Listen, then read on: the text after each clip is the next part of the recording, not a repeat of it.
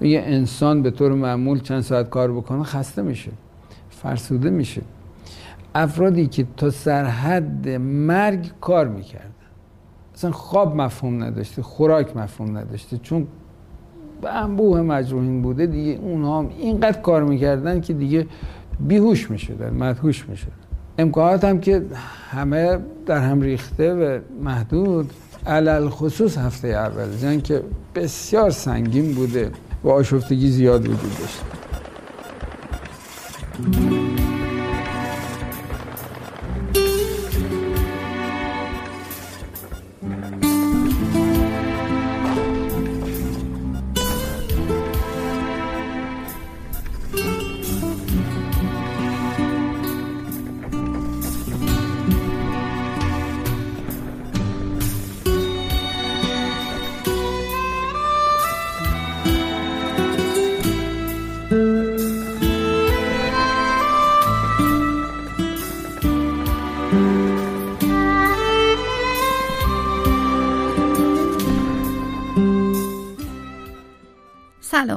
من حمیده تاهری هستم و این هفتمین قسمت پادکست به سوی قافه. پادکست به سوی قاف بخشی از پروژه بزرگ تاریخ شفاهی جنگ تو حوزه بهداشت، امداد و درمانه. راویان این مجموعه 90 نفر کسانی هستند که توی تمامی ابعاد این حوزه فعال بودند. خصوصا افرادی که تحت عنوان تیم‌های استراری پزشکی توی جنگ ایران و عراق حضور داشتند. پادکست به سوی قاف به همت مؤسسه بهداری رزمی دفاع مقدس و مقاومت ساخته میشه. هفتمین قسمت از این پادکست گفتگو با دکتر محمد علی محققی استاد دانشگاه و فوق تخصص جراحی سرطانه. تا پایان 1392 تعداد شهدای رزمندگان اسلام به حدود دویست و بیست و دو هزار نفر رسید. تا پایان 92 یعنی چند سال بعد از جنگ. و تعداد جانبازان حدود 505 هزار نفر بوده. بیش از چهار هزار نفر از کارکنان جامعه پزشکی پرستاران بیشترشون امدادگران بودند و رانندگان آمبولانس بودند. چون در سختترین مواضع خدمت می‌کردن به شهادت رسیدن دکتر محمد علی محققی سال 1335 تو رفسنجان به دنیا میاد. دوره دبیرستان رو تو مدرسه هدف تهران میگذرونه و بعد وارد دانشکده پزشکی دانشگاه تهران میشه. یازده سال بعد یعنی سال 1365 توی اوج زمان جنگ ایران و عراق با مدرک جراحی عمومی از دانشگاه تهران فارغ تحصیل میشه. او طی تمام این سالها حضوری مستمر در جبهه ها داشت. البته این پایان درس خوندن های دکتر نیست چون توی دهه هفتاد دوره فلوشیپ medical education رو توی دانشگاه الینویز آمریکا دوره فلوشیپ جراحی پیوند اعضا رو توی دانشگاه پیتسبورگ و دوره جراحی سرطان رو توی دانشگاه تگزاس آمریکا میگذرونه. دکتر محققی سالها سرپرست مرکز تحقیقات سرطان بیمارستان امام خمینی بوده و الان هم معاون علمی فرهنگستان علوم پزشکیه. قبل از جنگ ارتش ایران در دوره قبل از انقلاب به عنوان نهادی که رسالت پاسداری از سرحدات ایران رو بر عهده داشت. یک ساختار طب رزمی داشته.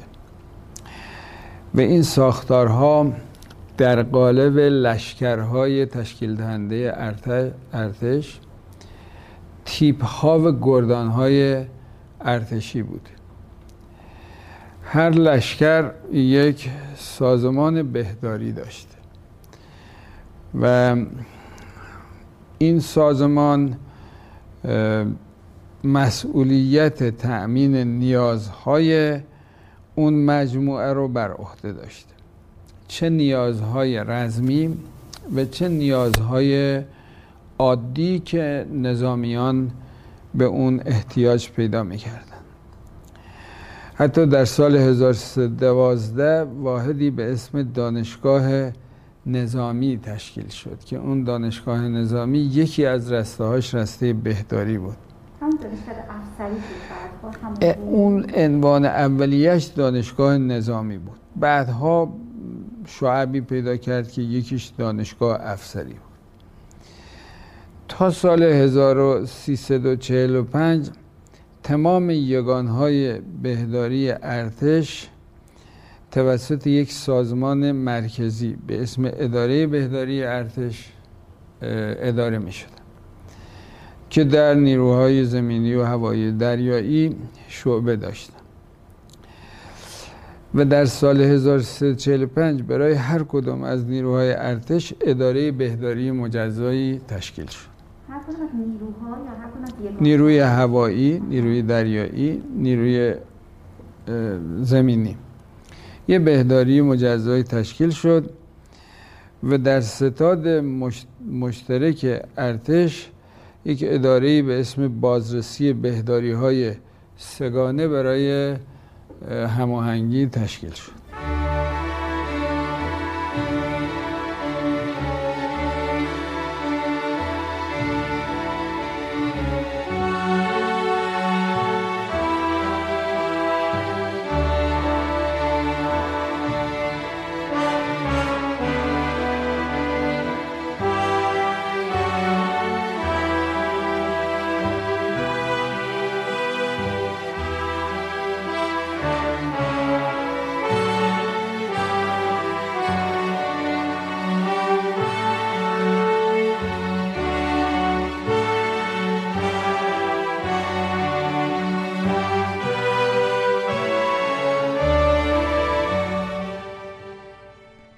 دکتر برای اینکه درباره نقش نظام سلامت توی هشت سال جنگ بگه به خیلی عقبتر از این تاریخ رفت. برای خود من صحبت های دکتر خیلی اهمیت و در عین حال تازگی داشت. چون یکی از سوالهای همیشگی من این بوده که چرا با اینکه ارتش یه ساختار منظم و بزرگ بهداری داشت از اون الگو برداری نشد؟ یا چرا اصلا همون ساختار تقویت نشد و به جاش با آزمون و خطا جلو رفتن تا ساختار جدیدی به نام بهداری رزم شکل بگیره؟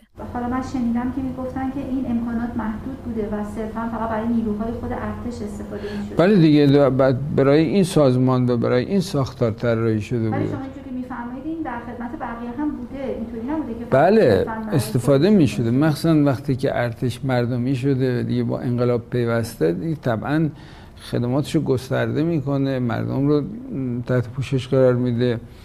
اولین نیازهای روزهای اول جنگ هم خود مردم بودن. بیشترین مجروحین جنگ زده ها بودن آسیب دیده های مهاجرین جنگی بودن. در دوران جنگ هر استان ساختار و سازمان بهداری به اسم سازمانهای منطقه‌ای بهداری داشته که وزارت بهداری و بهزیستی اون زمان متولی اونها بوده. یکی از این سازمان ها توی خوزستان، یکی تو کردستان، یکی تو کرمانشاه و یکی هم در ایلام و ارومیه بوده. کارشون هم ارائه خدمات بهداشتی و درمانی به مردم بوده. بنا به گفته دکتر محققی خیلی هم با تجربه بودن و حتی تجربه جنگی هم داشتن. ارتش عراق قبل از انقلاب هم دوبار به ایران حمله کرده بوده و همین سیستم بهداری با هماهنگی بهداری ارتش به مجروحان و مصدومان رسیدگی کرده بوده. اینا پیش بینی می‌کردن بر اساس اطلاعاتی که استانداری و مقامات استان در اختیارشون قرار داده بودند به تحرکاتی که ارتش عراق انجام داده بوده پیشبینی یک حمله گسترده رو می‌کردن بنابراین در مناطقی مثل آبادان و خرمشهر بیمارستان هاشون رو مجهز کرده بودن. و دکتر وزیریان نقل می‌کنه که دو هفته قبل از شروع جنگ ایشون سرکشی می‌کرده از بهداری هایی که در منطقه مرزی بودن. و وارد مثلا بیمارستان طالقانی آبادان میشه به صورت سرزده چون مدیر کل بهداری بوده مسئول اول بهداری استان بوده و عادتش این بوده که سرکشی رو فقط به کارشناسا واگذار نمی‌کرد. خودیشون سرکشی می‌کرده و یه مانور شبانه ای انجام میده در بیمارستان مصدق که تنها بیمارستان خرمشهر بوده. بیمارستان مصدق بعدا میشه طالقانی؟ نه به طالقانی در آبادانه. بیمارستان مصدق مال خرمشهر. تنها بیمارستان خرمشهر. و سطح آمادگی رو پیدا می‌کنه. و کمبودها و کاستی ها رو بلافاصله جبران می‌کنه. یعنی هم آموزش میده به نیروها هشدار میده که قرار جنگ بشه باید آماده باشن. و ذخایرشون رو از نظر دارویی تجهیزات پزشکی اتاق عمل و امکاناتی که در اون زمان مرسوم بوده چک می‌کنه. شخصا چک می‌کنه. و زمانی که روز سی و یک شهریور در سال 1359 جنگ شروع می شده جنگ شروع شده ایشان در حال سرکشی در بیمارستان طالقانی بود که مجروح جنگ رو میارن بیمارستان طالقانی. پس یک سیستم مسئولی در استان و بقیه استان ها به همین ترتیب وجود داشته که تا حدودی هم برای جنگ آماده شده بوده و کنترل می‌کنه موضوعات رو در شروع جنگ اگر به قسمت های قبلی پادکست گوش داده باشید حتما توی مصاحبه ها شنیدین که بیشتر پزشکها و حتی جراحا می‌گفتند که با صدمات جنگی و جراحت گلوله آشنا نبودن. همین موضوع کار رو در اوایل جنگ خیلی سخت و پیچیده کرده بوده. اما دکتر محققی این مورد رو رد می‌کنه.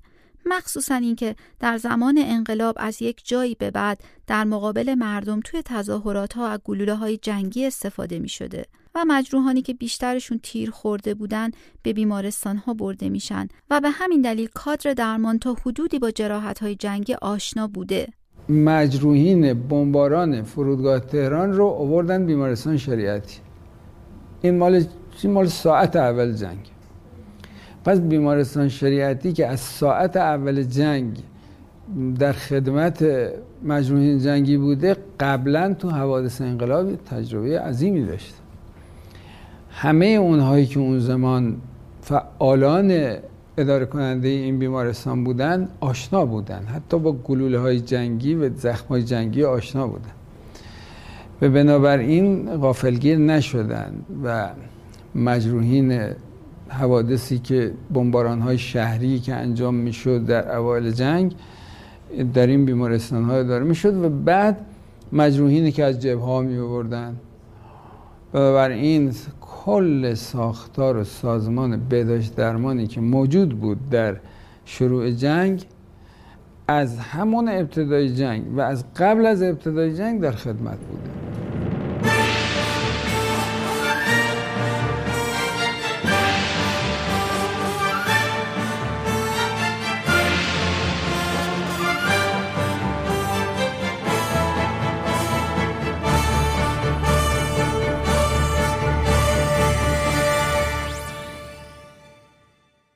با دکتر محققی مصاحبه داشتم دقیقا سالگرد آزادی خرمشهر بود.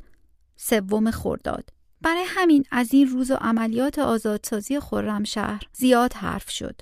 اما نبز این حرفها برای من جایی بود که برای اولین بار میشنیدم.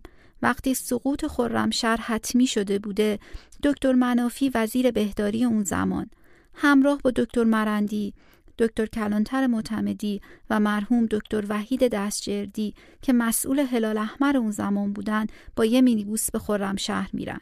این تیم وقتی که می‌رسن خرمشهر کاملا محاصره شده بوده و جنگ دیگه اطراف شهر نبوده و نیروهای عراقی با سربازهای ما توی کوچه ها و پس کوچه ها درگیر بودند با این حال این تیم پزشکی میرن بیمارستان مصدق تا هم نزدیک در جریان کارها قرار بگیرن و هم به نوعی به کادر درمان قوت قلب بدن. همون بیمارستان مصدق رو میرن و وقتی که محرز میشه که باید این تخلیه بشه. تا اونجایی که مقدور بوده وسایل و ابزار و دستگاه ها و ستای عمل و اینا رو تخلیه می‌کنند و می‌برن بخش بیمارستان طالقانی.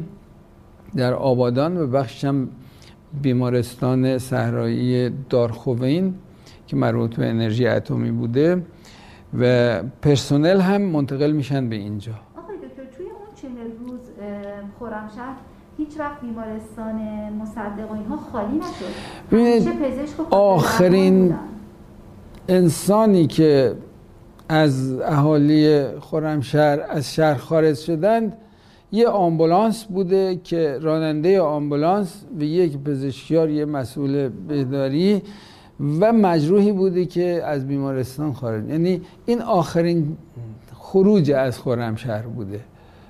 این بیمارستان تا لحظه آخر خدمت می‌کرده. یعنی اینطوری بودن. و عجیب است که مسئول تجهیزات اون بیمارستان خیلی عجیبه. ایشان راضی نمیشه بیمارستان رو ترک بکنه و به اسارت در میاد. میگه من موظفم از این بیت المال حفاظت بکنم. اسمش یادم نیست ولی توی خاطرات گفته شده. این فردی که دکتر ازشون صحبت می‌کنه یه آقایی بوده به نام آقای تقرل. نزدیک هشت سال هم اسیر بوده. یعنی از دقیقه اول سقوط خرمشهر تا آخر جنگ. این آزاده زمانی که به ایران برمیگرده به علت شکنجه های زیاد تمام دندونهاش ریخته بوده. که در تمام جنگ های قبل از دفاع مقدس که آخرینش جنگ ویتنام بوده قبلش جنگ کره بوده قبلش جنگ جهانی دوم بوده قبلش جنگ جهانی اول بوده قبلش جنگ های داخلی آمریکا بوده. بزرگترین جنگ هایی که در دو قرن اخیر اتفاق افتاده در تمام این جنگ ها تلفات ناشی از مسائل بهداشتی اپیدمی هایی که در دوره جنگ رواج پیدا می‌کنه مثل مالاریا مثل تاون مثل وبا مثل سایر بیماری های عفونی تلفاتش چندین برابر تلفات نظامی بود. هیچ استثناء هم نداره. یکی از سختترین ها جنگ داخلی آمریکا هست که مثلا تلفات از مالاریا به تنهایی تو اون جنگ از تلفات نظامی. چون یکی از خونبارترین جنگ های معاصر معاصر که حالا این دو قرن اخیر جنگ داخلی آمریکا بوده. و اونجا تلفات ناشی از مالاریا از تلفات نظامی بیشتر بود. ما هیچ کدام از اینا رو نداشتیم. و این هوشمندانه به دست آمده. این ایثارگرانه به دست آمده. اون کادر بهداشت به وظیفه خودش عمل کرده. یکی از اقدامات مهمی که از همهگیری بیماری تو هشت سال جنگ پیشگیری می‌کنه واکسیناسیون و رعایت اصول بهداشتی با توجه به آموزه های دینی و معنوی بوده. طرح واکسیناسیون یک ماه بعد از جنگ و از آبان سال 1359 به دستور زندگیات پروفسور یلدا انجام میشه. پروفسور یلدا سالهای بعد به دلیل کارهای مهمی که تو حوزه بیماری های عفونی انجام میده به نام پدر بیماری های عفونی ایران شناخته میشه. اون روزها دکتر محققی کارورز بخش جراحی دانشگاه بوده که همراه با دکتر اسماعیل صائبی استادیار بخش عفونی بیمارستان امام خمینی برای واکسیناسیون رزمنده ها به منطقه غرب میرن. برنامه ریزی تو زمینه بهداشت اونقدر دقیق بوده که بیماری مالاریا و یا بیماری های محیطی و بومی که همیشه توی جنوب شایع بوده کنترل میشه. این حساسیت تو زمینه تغذیه و آب آشامیدنی هم بوده که فجایع انسانی ناشی از تقیان بیماری های واگیر جلوگیری می‌کنه. به دستور استاد بزرگ دکتر یلدا دکتر یلدا میگه ما که نمی‌تونیم اسلحه بگیریم بریم از مملکتمون دفاع بکنیم می‌تونیم واکسن برداریم بریم از رزمنده هامون دفاع بکنیم. این دستور دکتر یلداس عاملش دکتر. خب این نماد میشه. بعد دکتر صاحبی با کمک رئیس پادگان آدرس رزمنده هایی که تو خطوط هستن رو می‌گیره برای اینکه این پادگان این مجموعه کلا واکسن شده باشن. واکسن هایی که اون زمان لازم بوده با جیپ های ارتشی و اسکورتی که ارتشی ها داشتن میرن وارد جبهه میشن وارد خط مقدم میشن. حالا چون بعدم حضور داشتم این خط در یک جاهایی مثل جبهه بود به اسم بازی دراز که چند تا جنگ بزرگ اونجا انجام شد. جبهه هایی بود به اسم کور موش که مشرف بر دشت زهاب بود و اون خطی بود که رزمنده های ما ایجاد کرده بودن و جلوی پیشروی ارتش عراق رو گرفته بودن. اینا مشرف به دشت زهاب و قصر شیرین بودن. و توی این مناطق سربازها رو واکسین پس واکسیناسیون از خط مقدم از هفته های اول جنگ شروع شده. و بعد این تبدیل به ساختار شده ساختاری شده که این ساختار به اونجا گسترش پیدا می‌کنه که تمام داوطلبین نیروهای داوطلبین که هزار هزار بودند هزاران داوطلب اولین اقدامی که برایشون انجام می شده واکسیناسیون. و دیگه هیچ کس بدون واکسیناسیون وارد جبهه نمی شده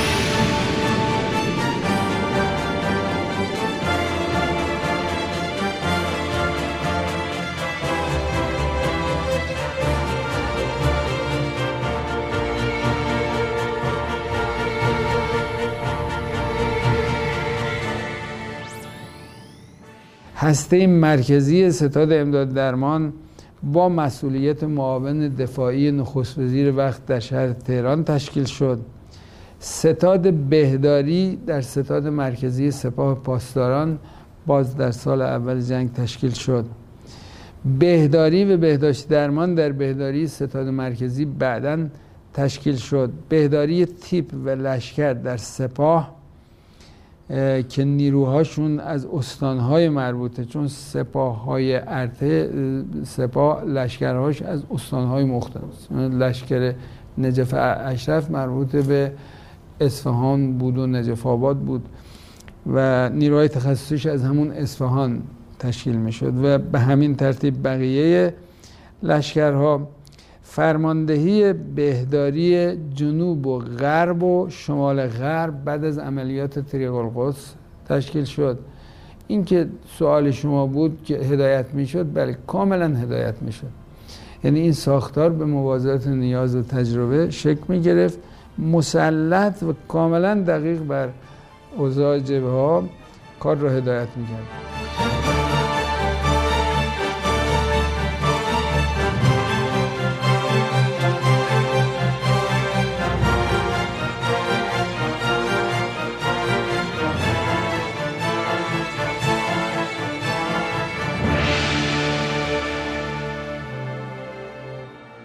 نگاه و برداشت کلی خودتون رو از این حضور این مدلی جامعه پزشکی تو این هشت سال.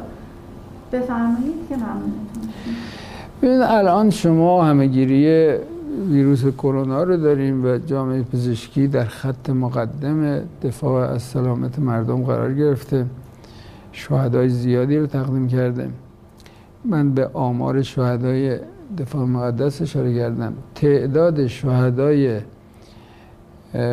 مدافعین سلامت در این چهارده پونزده ماه اخیر از بین پزشکان و متخصصان تعدادشون از تعداد شهدای دوره جنگ بیشتر.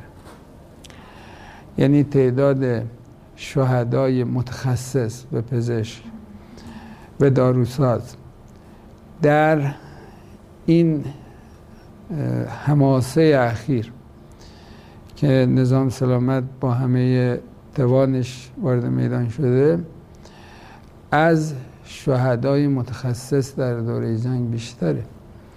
پس ما یه جامعه ارزشی داریم یه جامعه ایثارگر داریم یه جامعه واقعا در شعن ملت انقلابی ایران داریم همراه مردم داریم کاملا مردمی هستند کاملا متعلق به مردم هستند در خدمت مردم هستند خب بایستی پاسداشت این ودیعه بزرگی که خداوند به ملت ما اهدا کرده باید خوب انجام بشه تخریب نشه.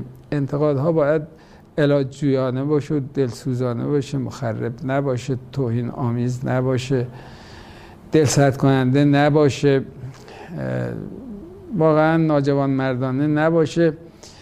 تا آنچه که حاصل شده به یک سازمان بزرگ چند میلیون نفری الان شکل گرفته برای دفاع از سلامت مردم این کاملتر و کاملتر و با ارزشتر از همیشه برای هر حادثه برای هر شرایطی در خدمت مردم باشه. موفق باشید. هفتمین قسمت پادکست به سوی قاف را هم شنیدید و هنوز ناگفته ها و ناشنیده های زیادی هست که امیدواریم بتونیم اونها رو ضبط و ثبت کنیم و تاریخ هشت ساله پزشکی جنگ رو کاملتر و مستندتر ببینیم. ما رو می‌تونید توی همه اپلیکیشن های پادکست و فضای مجازی به سوی قاف دنبال کنید و بشنوید.